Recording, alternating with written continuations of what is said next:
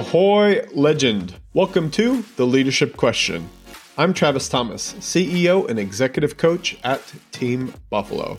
Over the last decade, I've worked with thousands of leaders to overcome some of the most difficult leadership challenges by using a blend of psychology, business, and strategy. This podcast has no theories, no gimmicks, and no bullshit. Just answers to your leadership questions so you can lead a team, company, and successful career. Let's get started with today's episode. Ahoy, legend! Welcome to today's episode of the Leadership Question, where we're going to dive into a topic today around reference. And reference in terms of what's your point of reference and how do you know good is good? So, the question for today, one that we'll spend some time on picking, as always, exploring, understanding insights and challenges with that, and then ultimately giving you some tips, tools, and tactics to take away is around the question of how do you know you're a good leader? Subjectively. Objectively, there are lots of ways we can define that, but I think the interesting thing for today, because it's a singular topic, is how do you know subjectively that you're a good leader? What's your point of reference? This was sparked by a conversation at an event a couple of weeks ago, which I thought was quite interesting. Um, I was asked to give a talk, uh, actually, a couple of talks that week. And in one of the talks, uh, I was speaking to someone else who was involved in the event, n- not a client or anything, of course. And they said to me, You know, I think I'm a pretty good leader. I said, Oh, well, you know, that's great. You know, it's interesting to hear. What are you doing? And they're like, Oh, I don't have any staff at the moment. Like, okay, that's cool. Um, you know, what have you done where you've been a leader? How do you know you're a good leader?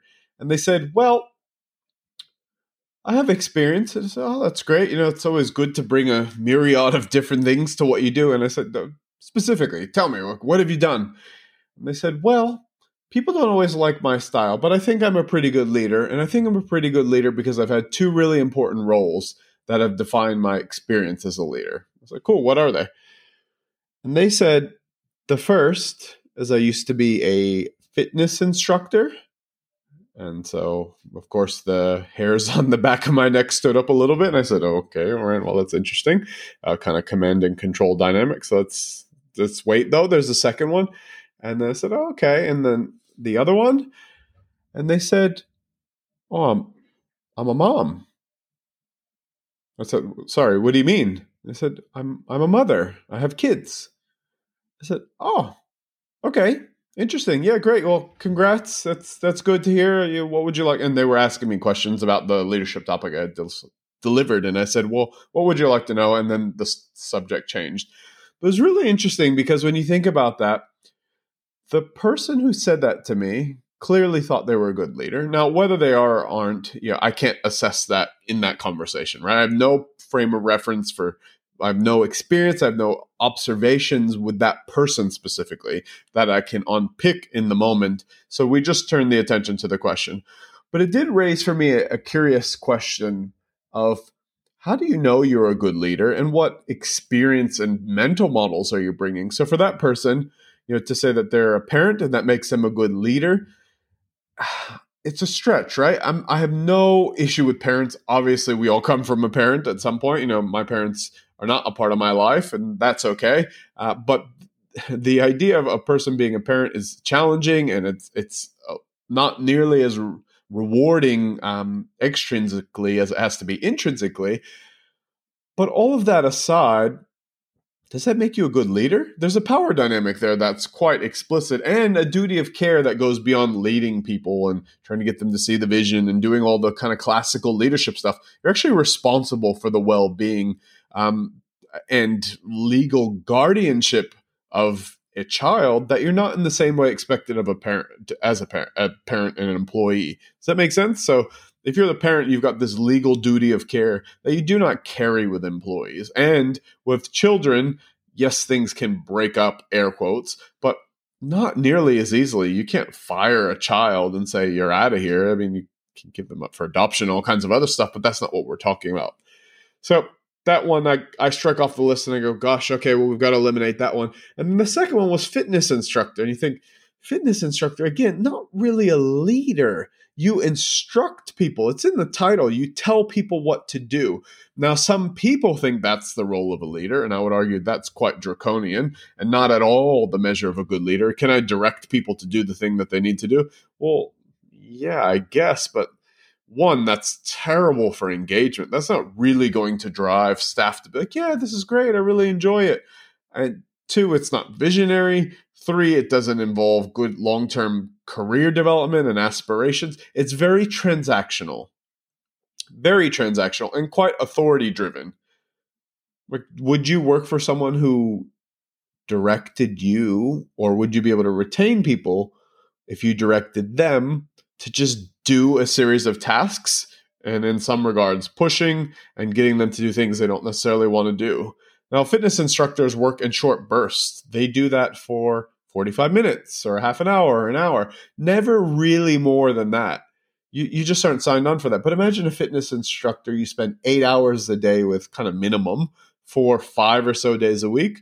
Oh my God, you'd you'd hate them. You would have this absolute hate driven relationship where like, I'm tired of you telling me what to do all the time, always looking at me, watching, saying, do these things. So you might go, this is a bit crazy, Travis. Like, what an extreme example. But the thing is, the person thought it was good leadership. And so if we turn back to the question and say, well, how do you know that you're a good leader and how are you benchmarking yourself? You know, what are you doing to go, well, I think I'm a good leader, but how do you know? When's the last time you sat back and go, do I think I'm a good leader and am I really practicing good leadership? What is my definition of good leadership? You know, there's the classic things that I would expect every good leader to have on their list. And some of the things we'd talk about would be coaching. Are you a good coaching leader? You know, it's the difference between telling people what to do and coaching them towards an outcome, and without using the word in the definition, but helping them understand and gain insights to move them towards their own development. That's good coaching. You know, are you someone who has a clear vision, you know, and really drive that into what you're doing and help connect with the vision of the person? Do you have development goals in mind for that person? And do they align to their development goals? Do you push people to be accountable when they don't want to be accountable or when their peers are not being accountable?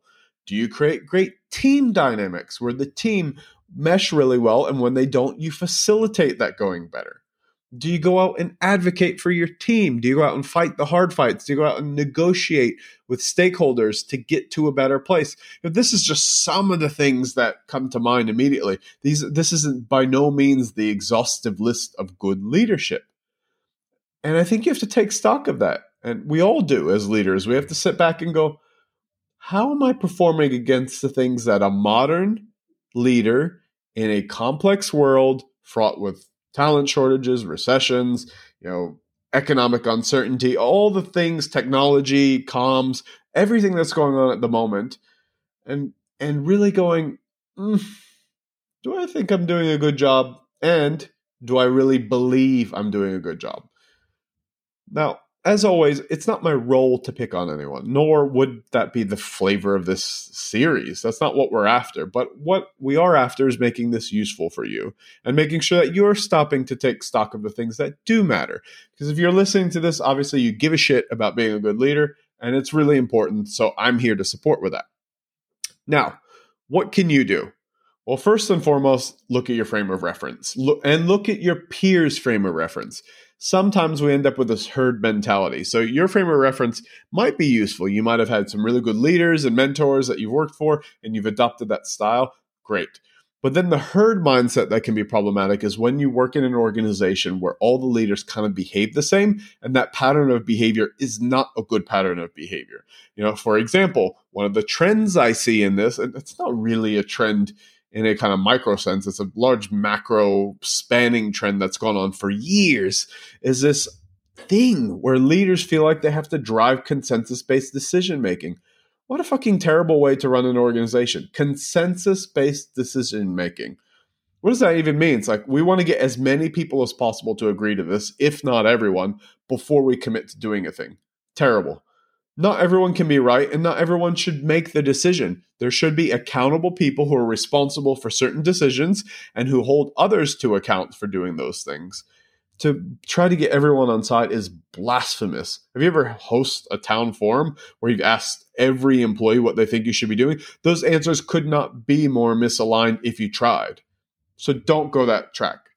So that's some of the herd mindset stuff I'm referring to. If your peers around you have that style, you need to push against it. Or if their style is very we we act nice in front of employees, but behind closed doors we do dodgy shit and push people around or or scheme and plan and plot. No, so first is you, second is your peer group, and then third for this is what do you what would your employees say? It's always interesting if you do a 360 or if you just ask them, "Hey, you know, what things am I doing that are useful as a leader? What things could I be doing better as a leader that would help you to grow and go in the direction you're after? You know, if you were in my role, what thing would you do differently tomorrow or immediately?" those are just three questions off the top of the list that you can take away and use to see, well, what do my staff think about me? And then four, and finally, is what does my leader think about my impact and influence as a leader? How effective am I? What would they say? What do the reviews say about me? What's the measure of success? These are all important dimensions to factor in. So, today's topic, in summary, was around how do you know you're a good leader from a subjective point of view, but starting to add some other people's insights and intel into that equation. Look at your past experience, be clear on what you've done, look to your peers and make sure you're not moving in the wrong direction. Check in with your staff using those questions I've just given you, and then speak to your leader around what they see as your development opportunity, assuming, of course, that they are good leaders. If they're not, find a mentor find someone else who you used to work for who was a great leader, and check in on those specific things. That's today's topic. Thank you for tuning in. Always great to have you in the episode. I'll be back tomorrow with our next episode of the Team Buffalo podcast. I will see you soon and keep kicking ass.